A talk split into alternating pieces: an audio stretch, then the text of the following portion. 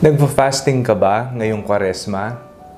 Ako po si Father Fiel Pareha at ito po ang ating segment, ang Daily Devotion, na kung saan tayo po ay magdarasal, magbabasa at magninilay kasama ng salita ng Diyos sa buong taon.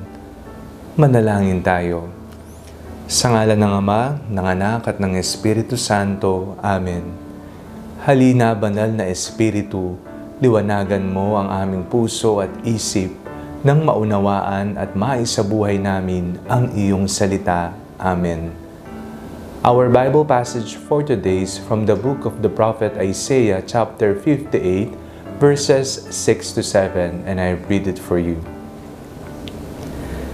Is not these the fast that I choose, to loose the bonds of injustice, to undo the thongs of the yoke, to let the oppressed go free, and to break every yoke? Is it not to share your bread with the hungry, and bring the homeless poor into your house? When you see the naked, to cover them, and not to hide yourself from your own kin. Ngayong panahon ng Kwaresma, tayo po ay inaanyayahang magdasal, mag-ayuno at magbigay.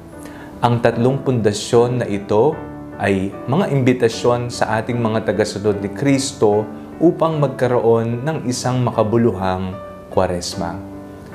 Isa na dyan ang pag-aayuno. Sa ating devotion ngayong araw na ito, tayo po ay inanyayahang tingnan ng mas malalim ang pag-aayuno. Alam po natin ang pag-aayuno o sa Ingles, fasting, bilang hindi pagkain ng karne, hindi pagkain ng mga masasarap na pagkain, lalong-lalo na tuwing biyernes ng panahon ng kwaresma. Ngunit may ibang aspeto at dimensyon ng pag-aayuno ang ibinibigay sa atin ng pagbasa. Ito ay ang paggawa ng mga mabubuting bagay sa ating kapwa. Tayo ay mag-aayuno sa ating sarili, ngunit itataas natin ang dangal ng ibang tao. Ito po sa Ingles ay tinatawag nating corporal works of mercy. Pagpapakain, pagbibigay ng inumin, pagbisita sa mga may sakit na kabilanggo, paglilibing sa mga namatay at iba pa. Ito ang uring pag-aayuno na kalugod-lugod sa mata ng Panginoon ayon sa ating pagbasa. Ang pag-aayuno ay kailangang tingnan hindi sa pang-sarili lamang na kapakanan. Nag-aayuno ka hindi dahil para sa iyo, kung hindi pinapalalim mo ito dahil mahal mo ang Diyos at mahal mo ang iyong kapwa. At dahil mahal ko ang Diyos, ang aksyon na aking gagawin ay lumalabas sa aking katawan at ito nga ang paggawa ng mabuti sa aking kapwa.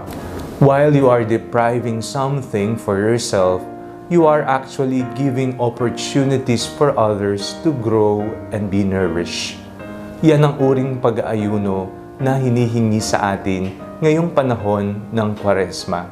Lagi nating tatandaan na ginagawa natin ang mga tatlong pundasyon ng pagdarasal, pag-aayuno at pagbibigay hindi para sa ating sarili, kung hindi dahil mahal natin ang Diyos at mahal natin ang ating kapwa.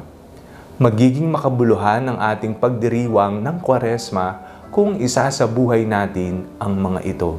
Palalimin natin ang ating kahulugan ng pag-aayuno, hindi lamang sa karne. Mag-ayuno tayo sa ating pagkamakasarili sa buhay. Matuto tayong magbigay, matuto tayong magparaya, matuto tayong magmahal. Ito ang definisyon ng tunay na pag-aayuno. Manalangin tayo. Panginoon, maraming salamat po dahil binigyan niyo po kami ng isang panahon upang siyasatin ang aming mga puso, upang kami magbalik loob sa inyo sa pamamagitan ng pagdarasal, pag-aayuno at pagbibigay sa aming kapwa. Maisabuhay nawa namin ang diwa ng kwaresma sa aming buhay araw-araw. Sa ngalan ni Jesus na aming Panginoon. Amen. Sa ngalan ng Ama, ng Anak at ng Espiritu Santo. Amen. Huwag niyo pong kalimutang i-like, mag-comment po kayo, and do not forget to share this video to your family and friends. God bless you po.